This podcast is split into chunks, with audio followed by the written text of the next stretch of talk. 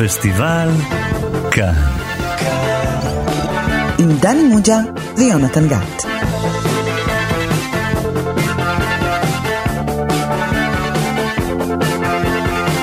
שלום לכם, אתם איתנו שוב בתוכנית הקולנוע היסודית של תאגיד השידור הציבורי. אני יונתן גת, ומולי נמצא המורה שלנו לקולנוע ואיש יסודי בעצמו, דני מוג'ה. אהלן. שלום. דני, האם אתה חושב שהתוכנית שלנו היא תוכנית של אשליות? גדולות. האם האשליה הגדולה בתוכנית הזאת היא המחשבה שרמזנו באופן מתוחכם? על הסרט הבא.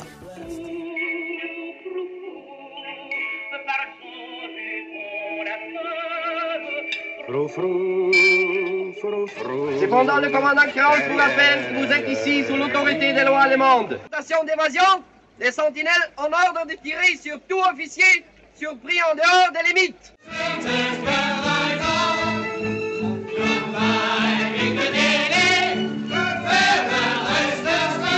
D'un côté des enfants qui jouent aux soldats, et de l'autre des soldats qui jouent comme des enfants. Was machen Sie hier? Français. Verstehen? כן, שמענו קטע מתוך הסרט האשליה הגדולה משנת 1937, סרט שבוים על ידי ז'אן רנואר.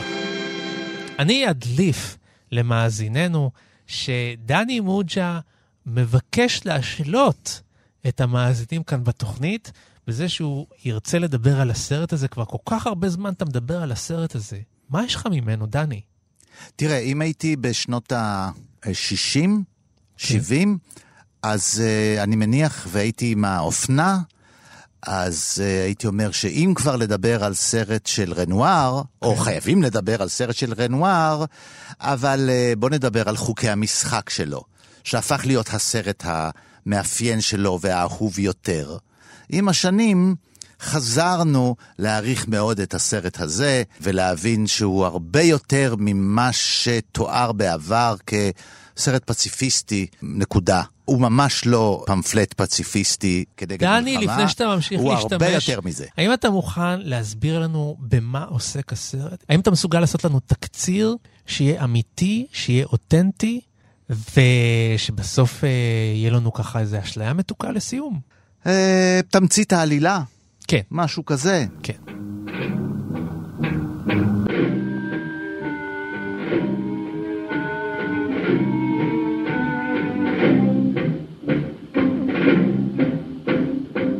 הסרט נסע ב-37, והוא עוסק במלחמת העולם הראשונה. שני קצינים של חיל התעופה הצרפתי יוצאים למשימת אה, צילום, משימת ריגול. ו... אחד מהם מגולם על ידי ז'אן גבן, והשני, אה, פייר פרסנה. שז'אן אה, גבן, וזה כן. שני שחקנים גדולים, ז'אן גבן היה כוכב ענק, ענק, ענק, ענק בצרפת, כן. ואחד הוא סרן והשני הוא סגן, יש ביניהם אה, הבדל מעמדי, אחד שייך למעמד האצילים הצרפתי, או מה שנותר ממעמד אה, האצילים, ואילו הסגן הוא בסך הכל פרולטריון מכונאי רכב. הם, המטוס שלהם מופל, והם נופלים בשבי. כן. והראשון לקבל את פניהם הוא מפקד היחידה, או אולי אפילו האיש שהפיל אותם. ו- המגולם על ידי אריך פון שטרוים. ארי פון שטרוהיים שהיה אוסטרי. אה, איזה צריך להיזהר, כל פרט כן. על, על פון שטרוהיים צריך להגיד לפחות על פי עדותו, כי הרבה מן הביוגרפיה שלו היא כנראה ביוגרפיה מומצאת, כן. אה, שהיגר לארצות הברית, הגיע להוליווד, היה בהתחלה יועץ ואחר כך הפך לבמאי מאוד מפורסם ושחקן. כן. והוא, אה, פון ראושטיין, הוא מגלם את קצין התעופה הגרמני, הוא מארח אותם כבני אותו מעמד, בעיקר את מי שבאמת, אה, הוא כמוהו, רואה את עצמו קשור ושווה לאציל הצרפתי, ונותן להם אירוח מאוד אה, קולגיאלי, אה, מכבד, אבל הם בסופו של דבר מובלים משם אל מחנה שבויים. במחנה השבויים הזה, בחדר אחד, הם פוגשים צרפתים מסוגים שונים, כולל יהודי עשיר, רוזנטל, ששייך למשפחה אה, של אנשים שעשו הרבה כסף בחייהם, ו...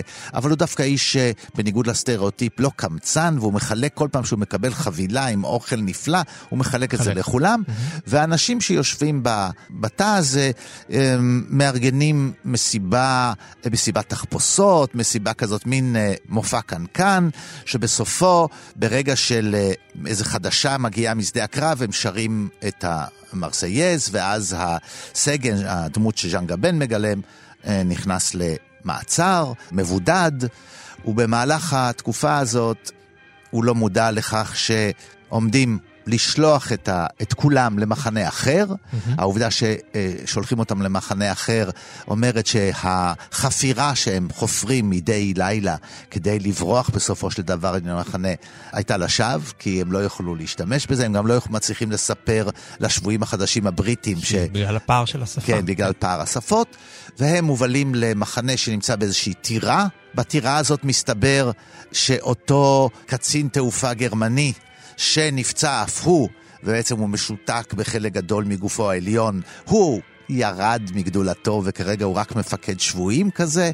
ושוב מתפתחות מערכות היחסים שבינו לבין לפחות הקצין המקומי, ואז uh, היהודי והמכונאי הצרפתי מחליטים לברוח, מטפסים uh, על ידי השתלשלות בחבל שהם ייצרו בעצמם, ומי שמסייע להם זה האציל הצרפתי, אה, הוא מרגיש בכל זאת קולגיאליות ושהוא שייך גם, לא רק לאצילים, אלא גם לצרפתים, מקריב את עצמו באיזה מבצע הסחה, והם בורחים, ובחלק הרביעי, הרבה מן הסרטים של אה, רנואר הם בארבעה פרקים. ובפרק האחרון זה הפרק של הבריחה, בחוץ, מחוץ לרמות, שניהם נודדים, הם uh, מוצאים מסתור uh, בביתה של עיקרה גרמניה, המגולמת על ידי דיטה פרלו המפורסמת, שהייתה אז כוכבת, uh, שיחקה בכמה סרטים צרפתיים חשובים מאוד. ובסופו של דבר גם אותה הם נוטשים, יש רומן בין uh, המכונאי לגרמניה, אבל uh, בסופו של דבר הם עושים דרכם לשוויץ, ויש סיכוי גדול שהם אה, אה, ינצלו. כי אנחנו רואים אותם כבר מעבר לגבול, וכבר אי אפשר לרדוף אחריהם, הגרמנים יכול, לא יכולים לרדוף אחריהם. הם מבוססים את דרכם בשלג, אבל התחושה היא שיש אה, תקווה שהם ינצלו.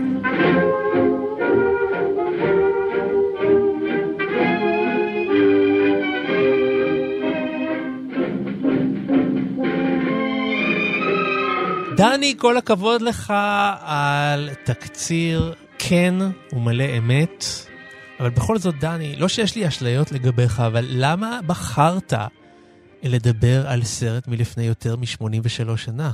בכל זאת. אתה יודע, יצירות מופת עשו לכל אורך. אה, השאלה אם הסרט הזה, אתה שואל אם הוא התיישן, אם הוא פחות בעל ערך, יש לו ערך היסטורי, זאת השאלה שלך. האם, הוא, כל... האם הוא מצליח להתרומם מעל הנוסטלגיה הזאת שאתה כולך עטוף בה? בוא, זאת השאלה. בוא נשמע מה יש למי שמבין קצת בהיסטוריה ובהיסטוריה של קולנוע. כן. אה, לימד תולדות הקולנוע במשך עשרות שנים. נחמן אינגבר. אה, זה בן אדם שיש לו תעודות. שלום לנחמן אינגבר, המורה שלנו, המחנך שלנו לקולנוע. היי. שלום. נחמן, אז מעבר לנוסטלגיה ומעבר לשם הגדול רנואר, שאגב, אני לא יודע כמה אתם יודעים, אבל הוא אה, הרי מדובר בבנו של האמן רנואר, הצייר רנואר, כן? פייר אוגוסט רנואר, שיהיה ברור. למה הסרט הזה נחשב כאילו לסרט הגדול שלו, בהכרח? תראה, קודם עם הדיון באשליה הגדולה עברנו לצמרת של הסרטים שנעשו אי פעם. Mm-hmm. כמו דני מוג'ה, אני חושב שהסרט הכי גדול והכי נפלא והכי מורכב והכי יפה של ז'אן רנואר הוא חוק המשחק. Okay. אה, אוקיי. אבל אני הייתי שם במקום שני את האשליה הגדולה. פרס ניחומים, כן. כן, משהו כזה. במשאלים של אה, מבקרי קולנוע בעבר, הוא זכה להתמנות כסרט החמישי או הרביעי הטוב ביותר שנעשו אי פעם. רק אל תיתמם, רק אל תיתמם, נחמן, כשאתה אומר במשאל מבקרי הקולנוע בעולם, רק שתדעו שנחמן מופיע תמיד בכל המשאלים האלה. אז כולל uh, המשאל של ה-British Film Institute, שנחשב למשאל החשוב כן. בעולם, שבו אתה משתתף. אוקיי, אז למה? למה זה, אוקיי. מג- למה זה תראה, גבוה? השנה, משום שהסרט מורכב, ויש לו מסר קולנועי, אסתטי, סגנוני אה, חשוב ביותר, ובמקביל האמירות החברתיות שלו, האמירות האידיאולוגיות וההיסטוריות שלו חשובות, ויש לו ערך בהיסטוריה של, לא רק של הקולנוע הצרפתי, אלא של צרפת כולה. השנה, מהמם. כפי שהוזכר, היא 1937. שני אירועים שמשפיעים על צרפת, האחד, עלייתו של היטלר לשלטון, מהמם. והמדיניות של היטלר שקוראת לנקמה על מה שקרה לגרמניה במלחמת העולם הראשונה, על ההתעמרות שצרפת התעמרה בגרמניה אחרי המלחמה, והצורך לנקום בצרפתים. ברור לחלוטין, ומכאן שם הסרט האשליה הגדולה, ברור לחלוטין שאירופה הולכת למלחמה. ברור. אין אף אחד שלא מבין את זה, ובמיוחד לא ז'אן רנואר. המלחמה נמצאת מעבר לפינה. וכמו שהגדרת את הסרט, להגדיר אותו כסרט פציפיסטי. דמיין לעצמך שכשכל הקהל הצרפתי רוצה מלחמה, מלחמה, אתה יוצא עם סרט פציפיסטי. אתה יוצא עם אחד הסרטים האנטי-מלחמתיים החשובים ביותר שנעשו כן. אי פעם, כן? זה אומץ, זה דורש תעוזה, זה להיות במחנה הלא לאומי, ואתה יודע מה זה להיות במחנה הלא לאומי. ההיבט השני הוא כישלון השמאל הצרפתי. השמאל תפס את השלטון ב-1935-36, לא הצליח להחזיק מעמד בממשלה השמאלנית שעוררה תקוות אדירות בקרב מעמד הפועלים הצרפתי, והממשלה הזאת התמוטטה, ובקרב מעמד הפועלים ישנה תחושה של ייאוש. ואת הייאוש הזה מבקש אה, ז'אן רנואר לבטא. הוא גיבור מלחמת העולם הראשונה. הוא היה במלחמת העולם הראשונה והוא קיבל שתי מדליות מהגבוהות ביותר אה, שקיימות בצבא הצרפתי. אחד בתפקידו הראשון כקצין תותחנים, מהמם. והשני בתפקידו השני כטייס. זאת אומרת שיש שם שני טייסים צרפתיים, רנואר יודע על מה הוא מדבר, הוא היה טייס במלחמת העולם הראשונה. כן. ובסוגריים, הוא התנדב להיות בצבא במלחמת העולם השנייה, כשהוא כבר עבר את הגיל, כן? אבל עדיין הפטריוטיות שלו לא מאפשרת לו לשבת מהצד. רק כדי להסביר מי היה ז'אן רנואר, איזה דמות הוא הייתה, למה הצרפתים לא רק מעריצים אותו, אלא אוהבים אותו, אהבה כל כך גדולה. והסרט עוסק במגוון של נושאים שדני עמד עליהם בתקציר שלו. קודם כל, הרעיון שהוא עוסק בחברה הצרפתית כולה. כל הצרפתים שנמצאים במחנה השבויים הם מה שנקרא מיקרו-קוסמוס של החברה הצרפתית. מהמם. כן. אתה מקבל תמונה מייצגת של כל הזרמים בחברה הצרפתית. אחד שחקן, אחד מורה, מהמם. אחד הוא ז'אן גבן, שכל סופרלטיב שתגיד על ז'אן גבן, יש לו הצדקה.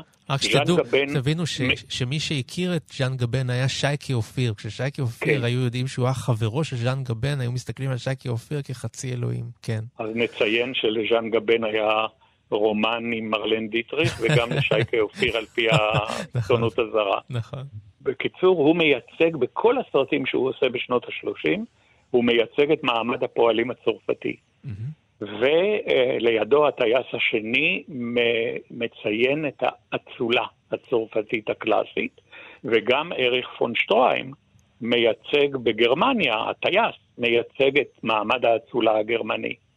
ואחד הדברים היפים ביותר בסרט זה הרעיון שז'אן רנואר מתעד את מותו של עולם האריסטוקרטיה, עולם האצולה, הוא מת במלחמת העולם הראשונה, ועליית המדינות הלאומיות שמתבססות על מעמד הפועלים. זה בדיוק מה שקורה בגרמניה, בצרפת ובאנגליה. הרעיון של מדינה לאומית, ובבסיס שלה מעמד הפועלים. ולכן הכאב, הכאב הנורא על הערכים של האריסטוקרטיה, שהולכים לטמיון ונעלמים. אני אזכיר לך, יונתן, שבהיותו של ז'אן רנואר, בנו של הצייר אוגוסט רנואר, mm-hmm. הוא בן מעמד האצולה הגבוה ביותר שיכול לדמיין לעצמך בצרפת. נכון. אין איש אצולה גבוה יותר מאוגוסט רנואר, נכון. הצייר הנפלא. שם זה פה. זה לא כמו הציירים פה, שם זה כן, באמת להיות צייר שם, זה כאילו... כן, אצולה תרבותית. נכון, כן, בני אלים. בן אלים. וכשדני סיפר את התקציר, כל כך התרגשתי, כי פתאום הסרט עלה באופן מלא מול עיניי. אז יש שם מיקרו... קודם כל, עצם זה שאנחנו מצליחים לרגש אותך בתוכנית שלנו, לא, ממש כך, כן. ואז יש, לי, יש, יש לנו את המיקרו-קוסמוס של החברה הצרפתית בתוך מקום סגור, מחנה שבויים לאויבים בגרמניה, ומה עושה ז'אן רנואר? בסופו של דבר, יש שלוש דמויות ראשיות בסרט. השניים מהם מצליחים להימלט. מי זה? מי אלה שמצליחים להימלט ובונים את החברה הצרפתית העתידית? בין מעמד הפועלים, mm-hmm. צרפת העתידית תהיה פרולטרית, תהיה פועלית, תיצור את חוקי העבודה המתקדמים ביותר בעולם המודרני, תיצור פחות או יותר גן עדן, אם אפשר לומר כך, לפועלים. והדבר הכי מדהים ומפתיע, שמי שבורח יחד איתו וייסד את צרפת העתידית, הוא היהודי. היהודי, mm-hmm. הרוזנטל, כן, הסוג של רוטשילד. הרעיון שמישהו שכלפיו יש אנטישמיות כל כך גדולה, ונזכור את פרשת דרייפוס, שקרתה בצרפת, כן. בצרפת, הוא הבורח, הוא שייסד את uh, צרפת החדשה יחד עם ז'אן גבן במעמד הפועלים. זה אמירה, מה אני אגיד לך, בצרפת האנטישמית זאת אמירה מחוץ למחנה, הכי מחוץ למחנה שאתה רק mm-hmm. יכול לדמיין. פרשת האהבה בין, ה, בין מעמד הפועלים לבין העיקרה, עוד פעם עיקרה, זה בת מעמד פועלים. הגרמניה הוא uh, uh, סיכוי לשלום, סיכוי למצב שבו צרפתים וגרמנים יכולים לאהוב אלה את אלה, ליצור חיים משותפים. זה כמו ליצור סרט בישראל היום על ישראלי שמתחתן עם פלסטינית. ממש כך. בואו נזכיר את אבתיסאם מראענה מנוחי. כן. כן. Uh, כלומר, בדיוק uh, אותו הדבר, ולכן זה עוסק ברעיון שדווקא השולי, יוצא הדופן, כזה שיש uh, דעות שליליות לגביו, הוא העתיד של צרפת. הם אלה שבורחים ממחנה השבויים.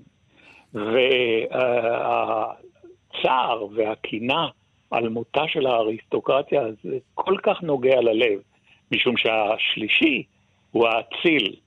הייתי מקצין קצת את האמירה של דני. הוא מוסר את נפשו ביודעין, הוא מקריב את חייו, כדי שהפועל והיהודי יצליחו לברוח מהמחנה שבויים. זה סוג של התאבדות. משום שהוא יודע שיהרגו אותו.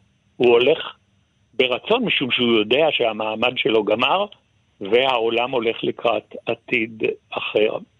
ולעשות סרט כזה, כשמסביבך יש רק התלהמות ושנאה לגרמנים, ועוד שנתיים הגרמנים יכבשו את צרפת. באמת אה, פנטסטי.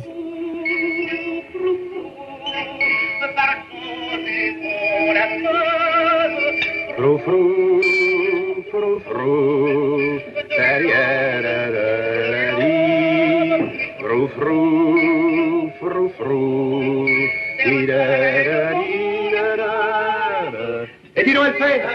Tu vas à Épernay Oui. Dans combien de temps Bah, dans la bière.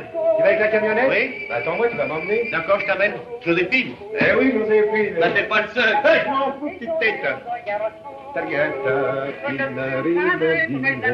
Dis donc, maréchal, Hein Il y a là un type de l'état-major. Il faut que tu l'emmènes. Un gars de l'état-major Bah dis donc, Ouais. il tombe mal. Prêt Passe-moi dans le camembert, Il va mieux t'attendre, on a dit ça. Ah non, non. Sur le tour, par son gentil. הסצנה הזאת ש, שבה יורים בו, היא, קודם כל היא מתכתבת עם סצנה קודמת, כי היא מאוד תיאטרלית, וכבר תיארתי שהשבויים מעלים איזושהי הצגה, אני מיד אגיע אליה, כי יש לה משמעות רבה, אה, שקשורה לסוף הסרט, אבל זו סצנה אה, תיאטרלית מאוד. הוא מפנה תשומת הלב אליו. על ידי זה שהוא מטפס אל החלקים הגבוהים של הטירה, על הסלעים של הטירה, הוא מחלל בחליל, וכל החיילים רודפים אחריו, הוא ככה מושך את העכברים אחריו, ואת כולם אה, הולכים אחריו, ו...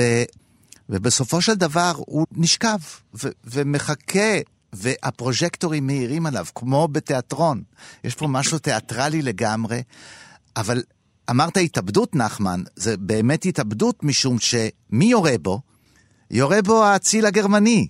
זה שיתוף פעולה, הם מגיעים להכרה שזה הסוף, ובאמת הם מספיקים עוד לשוחח. הוא לא מת במקום, והוא גוסס בידיו כמעט של האציל השני, והוא אומר לו, אני מצטער שאתה יודע, התפקיד אילץ אותי לעשות את זה. והוא אומר לו, כן, אילו הייתי, הייתי במקומך, גם אני הייתי עושה את זה. זה התפקיד מחייב, אנחנו אצילים, אנחנו כשקוראים לנו להיות uh, חיילים, אנחנו חיילים, והוא אומר משהו נפלא, הוא אומר עבור פרולטר למות במלחמה זו טרגדיה. עבורנו זה חלק מהדימוי שלנו. כן, זה, אנחנו אצילים צריכים uh, למות בקרב, וזה משהו של פעם, אבל uh, זאת אשליה. שזה ימשיך, ולזה שמים קץ. וכל הסרט בנוי בעצם מהתחברויות של אנשים ששייכים, השתייכויות, יש עניין של השתייכויות, אבל מה לעשות, ההשתייכויות הם לא, בכל פעם שיש התפצלות, אז את, את, השניים מתפצלים באותה צורה. לא, נכון. יש כל פעם התפצלויות אחרות. אז יש עניין של גרמנים מול צרפתים. Mm-hmm. ובזה גרמנים צריכים להרוג צרפתים, וצרפתים צריכים להרוג גרמנים ולברוח מבתי הכלא, זה התפקיד שלהם. אבל שני צרפתים יכולים להיות אציל ופרולטר. ואז ביניהם יש איזשהו מחסום שצריך להתגבר עליו כדי ליצור קשר ואינטרס נוסף. אחר כך יש מחסום נוסף.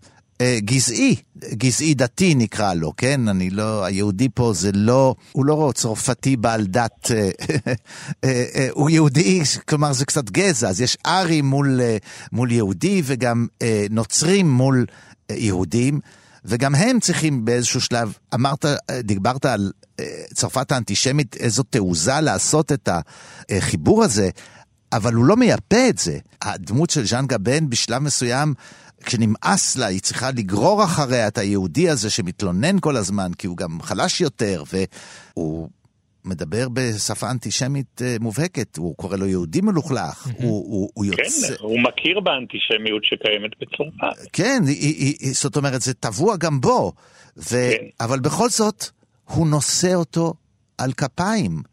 את היהודי הזה, כי יש איזו חובה אחרת.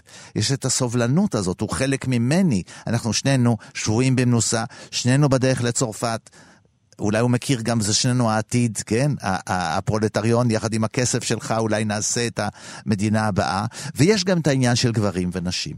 זה סרט כמעט נטול נשים.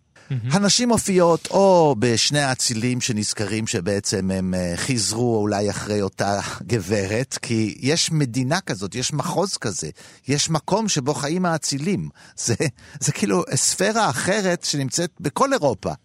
ואז אם יש להם מכרים משותפים וגם נשים משותפות, זה עולם כזה. אבל יש גם, ההופעה הזאת היא הופעה שבה שרים על נשים, ואחד מן החיילים מחופש לאישה, וכשהוא עולה לבמה, פתאום משתרר שקט מוחלט בתוך המהומה הזאת, שקט כזה של האישה הזאת שאיננה, כל הגברים האלה שהתנתקו מן הנשים האלה, והגעגועים לנשים, והליבידו, והתשוקה, כן, זה, זה, זה עולה שם. וזה באמת שקט רגע מצמרר, פנטסטי. אחר כך, כשהיהודי והצרפתי uh, בורחים, בלילה קר, והם אה, ישנים זה בזרועות זה. אין פה רמיזה אירוטית, אבל לא, בכל זאת יש בכלל שני לא. גברים שחיים יחד. נכון.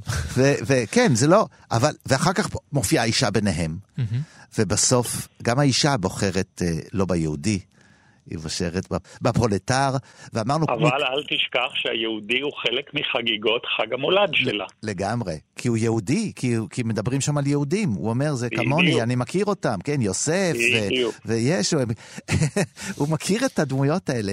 ותרמנו משהו, הוא אומר, לעולם הזה, ואני רוצה בשוליים של הסרט, אגב, תראה, זה נכון, פערים גזעיים, פערים לאומיים, פערים מעמדיים, אבל כל הזמן רנואר מצליח להראות שיש בכל זאת איזושהי כמיהה אה, בלתי נשלטת לחיבור. כלומר, גם האציל הגדול נורא חם לו ונעים לו ו- ו- ומחובק לו עם מעמד הפרולטריון. זה לא... הם מרגישים כולם שהדברים האלה נכפו עליהם, זה לא בחירה רגשית. הייתי אומר אפילו אחרת, אין ברירה. אלא ליצור בריתות. אין ברירה, בני אדם צריכים לחיות בבריתות. בריתות ענייניות, בריתות מתוך אהבה, בריתות מתוך הזדהות, יש כל מיני... סי- אבל זאת הדרך היחידה לחיות, האנושות, ההומניזם פה הוא, הוא הכרח, הוא לא רק איזה דבר יפה, אה, אה, הוא הכרח, הכרח. ועוד לא הגענו אבל לשיא, בעצם, הסרט אומר, אנחנו לא סיימנו את המלאכה. יש בין השבויים קצין שחור, ולא מדברים איתו. נכון. הוא לא מקשיבים לו, הוא עדיין לא חלק. אתה יודע, הוא לא, הוא לא בפנים. זה מעניין. רק אחרי עידן אובמה הוא יכול להיות בפנים. יכול להיות, כן, אבל יכול להיות, אבל... צריך לראות את זה במונחים של צרפת. הצרפתים צריכים להגדיר את עצמם מחדש כאשר מהגרים חדשים בעלי צבע עור שונה לחלוטין משלהם אה, נכנסו ברמה של כמה? 10%, 15% מהאוכלוסייה. הם אה, אלג'יראים או שחורים מאפריקה. ופתאום אתה צריך להג- להגדיר את השולי, את המחוץ למחנה, כחלק מהמחנה. וזה אחת העבודות המרכזיות ביותר בתרבות הצרפתית עכשיו, ורנואר חזה את זה.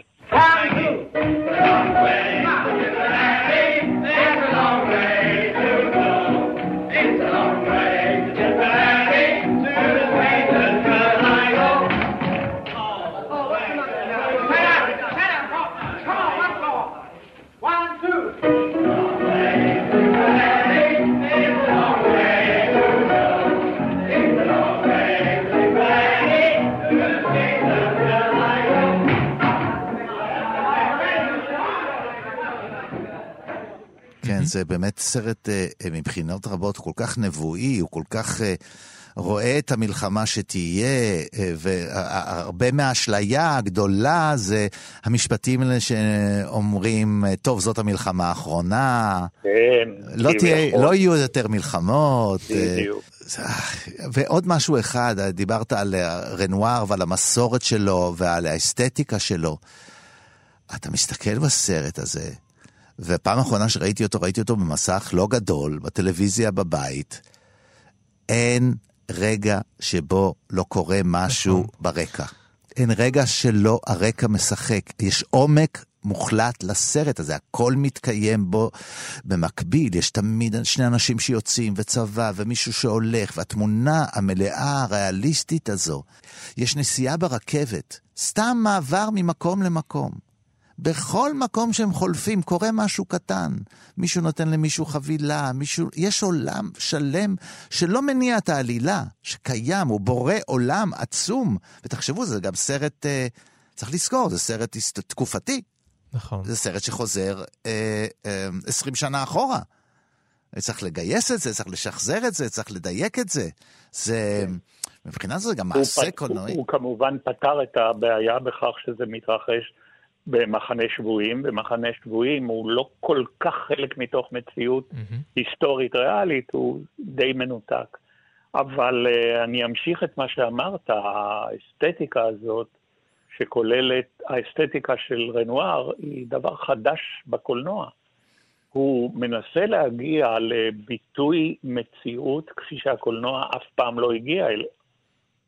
ולכן הוא בונה אה, תפיסה קולנועית שמבוססת על שוטים ארוכים. אם אתה מצלם בשוטים ארוכים בצילום שנמשך ונמשך ונמשך, ואתה לא חותך אותו, אתה לא נוגע במציאות, אתה לא עושה בה מניפולציה, אתה לא משנה אותה בהתאם לעריכה. אתה משתמש בשוטים ארוכים, שמה שמאפיין אותם זה עומק השדה. זאת אומרת, הרעיון שבכל פינה, כמו שהגדרת את זה, בכל פינה על המסך מתרחשים אירועים, ושהצופה יכול לבחור מה הוא רואה. הצופה אוטונומי להסתכל על החזית של התמונה, או על צד שמאל, או על צד ימין. בכל המקומות האלה קורים אירועים שיוצרים לך תחושה, כמו במציאות, שאתה לא יודע בזמן האמיתי מהו הדבר החשוב, מהו הדבר הדרמטי, אתה עוקב אחרי התמונה כולה. אז הרעיון של השימוש בשוטים ארוכים ובעומק השדה הופך את הקולנוע של רנואר לקולנוע אחר לחלוטין מבחינה אסתטית, ויש לציין שהאסתטיקה הזאת השפיעה על הקולנוע אחריו יותר מכל אסתטיקה אחרת. רוב הבמאים הגדולים למדו ממנו איך לביים, ואתה רואה את ההשפעה הזאת כמעט בכל הבמאים הגדולים של הקולנוע המודרני, מאנטוניוני ועד רוברט אלטמן. מה שמוביל אותנו גם לדבר על הריאליזם הפואטי. הריאליזם הפואטי, שז'אן רנואר נחשב מהחלוצים של הז'אנר. אפשר למנות יחד גם את ז'אן ויגו, כן? ומרסל קרנה, כמובן. מרסל קרנה כמובן ביים את הסרט Les Enfants de Paradis, ילדי גן העדן, שדיברנו עליו כאן גם כן בתוכנית שלנו. נחמן, תלמד אותנו קצת, מה זה ריאליזם פואטי? ריאליזם פואטי פירושו מצד אחד אה, מתן תחושת מציאות הכי חזקה שרק אפשר, באמצעות שני האלמנטים האלה, שוטים ארוכים שאתה לא חותך אותם, והרעיון שהתמונה מלאה התרחשויות, ואתה יכול לבחור התרחשות אחת מבין רבות שמעניינת אותך יותר, מה שהופך אותך לשליט על הסרט, ולא הבמאי שהוא עושה את המניפולציות בהתאם לרצונו. אתה מתכוון שהבימאי המ... נותן את כל האפשרויות. נכון, והמושג ריאליזם מתחבר למושג פיוטי, שכוונתו בעיקרה סימבולית. המציאות הופכת להיות לסימבולית. זאת אומרת, ברגע שאני למשל מדבר על היהודי, לא על רוזנטל, על היהודי, או על uh, בן מעמד הפועלים ולא על מכונאי רכב, כן? אני לוקח את המציאות ומעלה אותה לרמה של משהו כללי יותר, אה, סמלי יותר, רחב יותר. הרעיון שלכל היבט מהמתואר יש משמעות סמלית. זה קורה בגלל תחושת האכזבה מהתמוטטותה של הממשלה הסוציאליסטית באמצע שנות ה-30. והתחושה שצרפת הולכת כעיוורת אל מותה. Mm-hmm. מותה, זאת אומרת הכיבוש הנאצי mm-hmm. שנמשך כמעט חמש שנים. כן? כן. מותה הטוטאלית של כל התרבות הצרפתית, של החופש, שוויון, אחווה, כן? של כל האלמנטים החשובים האלה. ולכן הסרטים האלה מלאים אלמנטים סימבוליים אצל רנואר פחות מאשר אצל אחרים, אבל אצל האחרים זה הרבה הרבה יותר חזק, מעין תחושה של גורליות. Mm-hmm. היום אנחנו אומרים שלא רק רנואר, אלא כל במאי הריאליזם הפיוטי כאילו צפו את מה שהולך לקרות לצרפת בעוד שלוש שנים, כן? Mm-hmm. את הכיבוש הנאצי עם כל הזוועות שהוא הביא בעקבותיו. אה, זה מעין קולנוע נבואי, קולנוע עומד בשער, קולנוע שעוסק בדברים הכי חשובים שקורים בחברה הצרפתית באותה תקופה. וזה קולנוע שגם השפיע, כיוון שהוא נותן משמעות סימבולית לדברים שהוא מתאר, הוא השפיע על uh, אחד האלמנטים הכי חשובים בקולנוע הוליוודי בשנות ה-40, על הפילם נוער. ההשפעה של הסרטים האלה על הפילם נוער ההוליוודי היא מדהימה.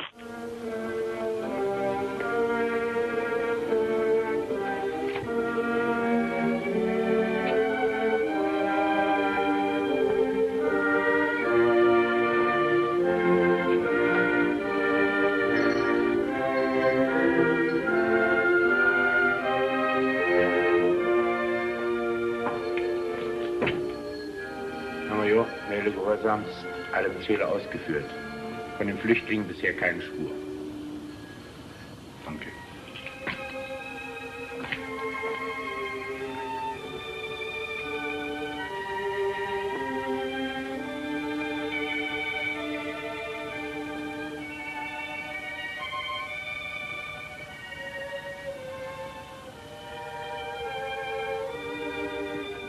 יש דבר אחד שהוא רנוארי מאוד ומתחבר, זה הנוכחות של החלון. החלון של רנואר. רנואר אוהב או. חלונות, ובסרט הזה אה, יש שימוש רב בחלונות. זה מאפשר לו באמת להראות, למשל בשדה עמוק, שדה שרואים גם מה בתוך החדר וגם מה יש מחוץ לחדר, והוא משתמש בו הרבה מאוד. מה קורה שם ומה קורה פה. בסרט כלא זה כמובן עניין מאוד חשוב. מה קורה מחוץ לחלון ומה קורה בתוך החלון. לפעמים הוא עושה את זה עם הדלת, אבל פחות. אבל החלונות הם לא רק החלון שמכניס אור, ודרכו אפשר אה, אה, להגיד משהו, להתחבר, אה, אלא גם מייצרים שני עולמות, שלפעמים הם מחוברים. אה, דרכם אפשר לברוח נגיד, או דרכם אפשר לעשות איזושהי פעולה, אבל יש בהם גם אלמנטים סימבוליים, ומה שקורה בחוץ יכול להאיר באור אירוני את מה שקורה בפנים. למשל, למשל. אמ, למשל, בפנים יושבים ואוכלים, ובחוץ רואים חיילים כן. דווקא אה, גרמנים שרק אמרו עליהם שהם אוכלים רע מאוד, כן, השומרים אוכלים הרבה פחות טוב, מ... ואנחנו פתאום רואים אותם בזמן הארוחה. זאת אומרת, דברים שנאמרו קודם חולפים ומקבלים אלמנט סימבולי. אה, זה לא מניע את העלילה באותו רגע. נכון. והשימוש הזה, עוד, בדיוק, הוא מצד אחד, כמו שנחמן אמר לנו, ריאליסטי לגמרי, רואים בפנים, רואים בחוץ, אה, יש אה, פרספקטיבה נכונה וכולי וכולי, ומצד שני, אה, בוא נגיד ככה שהריאליזם מצליח לבטל למשל את התחושה שאולי זה תפאורה. אולי זה לא. יש איזו תחושה שזה הדבר עצמו, כאן זה באמת קרה, כן? יש, כן. כן. לא מרגישים את המעשה הקולנועי, הוא שקוף. ומצד שני, מה שמונח בשני צדדים של החלון, כן? מעורר אותך למחשבה נוספת. אתה רואה עוד נדבך אחד, אתה מפרש את מה שאתה רואה, ומשהו שאולי אפילו הדמויות לא מודעות לו. אתה רואה יותר מזה, וזה גדולה של רנואר, באמת גדולה של רנואר, וכמעט המצאה שלו. למרות ש, אני מוכרח לציין, אבל זה לא בגלל פון שטרוהיים, אבל פון שטרוהיים, תמיד כשמדברים על פון שטרוהיים, מדברים על, ה, על אה, אחד הסרטים ה... אפשר לומר ריאליסטים שלו, לפחות מבוסס על רומן ריאליסטי, שהוא מצלם אה, אה, חתונה, לא חתונה מפוארת של רופא שיניים ומישהי, החתונה הזאת לא יהיה לה עתיד אה, מזהיר. ובזמן החתונה, ברחוב, אנחנו רואים שחולפת לוויה. ואני לא חושב שהוא למד את זה ממנו, אולי כן, אני לא יודע. אבל רנואר עושה שימוש ברעיונות שכאלה, גם בסרט הזה. אני חושב ששטרויים השפיע מאוד מאוד אה, על אה, רנואר, שאת הבסיס לריאליזם שלו רנואר למד שטרויים. קודם כל, בעיניי הוא השחקן הגדול ביותר בהיסטוריה אחרי צ'רלי צ'פלין. וואו. אין, אין שחקן טוב ממנו, ויש לו כמה סרטים שבהם אתה רואה את היכולות שלו כשחקן. בואו לא נשכח אם- את שדרות סאנסט. סאנסט, וכמובן. אה, כן. אה, אגב, אם כבר הזכרנו את שדרות סאנסט, האשליה הגדולה השפיעה על כל הסרטים שנעשו על בריחות ממחנות שבויים במלחמת העולם השנייה, החל מסטלג 17, של בילי וילדר גם כן. לכן נזכרתי בשדרות סאנסט וסטלג 17, של אותו במאי, בילי ויילדר, ואפילו הבריחה הגדולה עם סטיב מקווין, וכל הסרטים האחרים. אה. שמה המנהרה נורא ממש. נכון, נחמן, שם המנהרה זה. ממש אה, מועתקת, כולל ה- כן, איך נכון. איך מוציאים חול לחצר, הניעור נכון. הזה שלה, זה ממש... זה חול מה- זה לא מה- יאומן איזה השפעה הייתה לסרט. מהמכנסיים, כן. אמרת שפלין, אני רוצה להבין משהו ששכחתי. אני כשראיתי את הסרט עכשיו אמרתי, וואו, איך צ'פלין נוכח בסרט הזה. כשיש את ההופעה של החיילים, ויש מין מופע וודוויל כזה, נכון. כל התנועות שעושה נכון. הקומיקאי שם, ה- ה- איך שצ'פלין נבוך כשהוא רואה אישה, איך שהוא מרים את הרגל, אה, אה, איך שהוא, אה, ממש אתה רואה את ההשפעה של צ'פלין, של איך מופיעים, והכתפיים, והניעור של צ'פלין, שכל הגוף שלו, זה פשוט נהדר, ואתה אומר, וואו, יש עולם שלם, זה עולם. הקולנוע מתרחש לא בצרפת, זה לא סרט, זה, אולי זה סרט צרפתי, אבל הקולנוע אז, זה קולנוע, כבר אז, הוא קולנוע של העולם כן. כולו.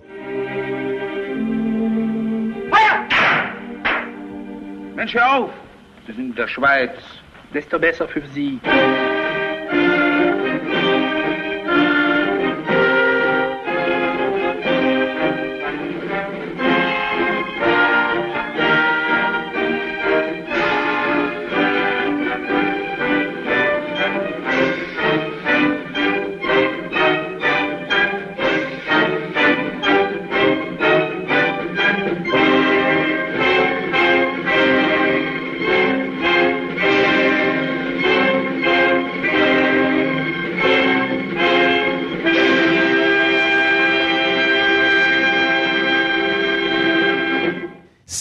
אבל זה לא הכל, כי לפסטיבל כאן יש עוד הרבה מאוד תוכניות שהקלטנו ושידרנו עד היום, וביניהן על עוד סרטים צרפתיים, כן, וכמובן במדינות אחרות, אבל הצרפתיים, במי לא עסקנו? מפרנסואה טרופו, דרך ז'אן לוק גודר, אניאס ורדה, ועוד ועוד, וכמובן מרסל קרנה וילדי גן העדן שלו. כמובן, מאוד במדינות נוספות, אנחנו לא מקפחים אף אחד. אז כל מה שאתם צריכים לעשות זה להיכנס לאפליקציה שנקראת כאן, או כל אפליקציית פודקאסטים שאתם מעדיפים, ופסטיבל כאן על כל תוכניותיה תחכה לכם שם. אנחנו רוצים להודות לטכנאי שלנו, יבגני לזרוביץ', לעורכת הטכנית שלנו, חן עוז, לאבי שמאי ולצח סלוצקי שהביאו אותנו כאן לשידור. ואנחנו רוצים להגיד תודה למורה הקולנועי שלנו, נחמן אינגבר, תודה רבה שהיית איתנו. תודה לכם. אני הייתי יונתן גת, ודני מוג'ה, אני רוצה להגיד לך שהאשליה פגה, כן? המציאות תופסת עכשיו את מקומה באולפן שלנו, ואנחנו חייבים לסיים ולהיפרד, ושלא יהיה לך אשליות, אנחנו נתראה בשבוע הבא גם כן. מאה אחוז, אתה תצא מהדלת, אני חפרתי מנהרה, ואני אברח מפה כעול עוד רוחי בי. טוב, תשתדל לחזור, אבל בלי חול בנעליים בשבוע הבא, אני מבקש, כדי שנוכל לדבר על סרט מופת נוסף. להתראות. להתראות. ביי. Connaissez-vous Marguerite, une femme ni grande ni petite, qui a les yeux trop blancs, en un rosé blanc, une petite bouche d'enfant Eh bien cette beauté suprême, quand je lui ai dit je t'aime, m'a donné des fleurs, me disant farceur, je me fais ton bonheur. Je lui dis merci du bouquet, mais c'est pas ça qu'il faudrait si tu veux faire mon bonheur. Marguerite, Marguerite, si tu veux faire mon bonheur. Marguerite, donne-moi ton cœur. Le soir même sous sa fenêtre, chantais pour la voir paraître. Je suis malheureux car tes jolis yeux ont mis tout mon en feu. Alors elle, par bonté d'âme, m'envoie pour éteindre ma flamme. Un son nom vivement et puis gentiment, es-tu plus heureux maintenant J'ai dit merci pour le son mais c'est pas ça qu'il me faut tu veux faire mon bonheur. Marjorie, Marjorie, si tu veux faire mon bonheur. Marjorie, donne-moi ton cœur, un cœur, si tu veux faire mon bonheur. Et bonheur.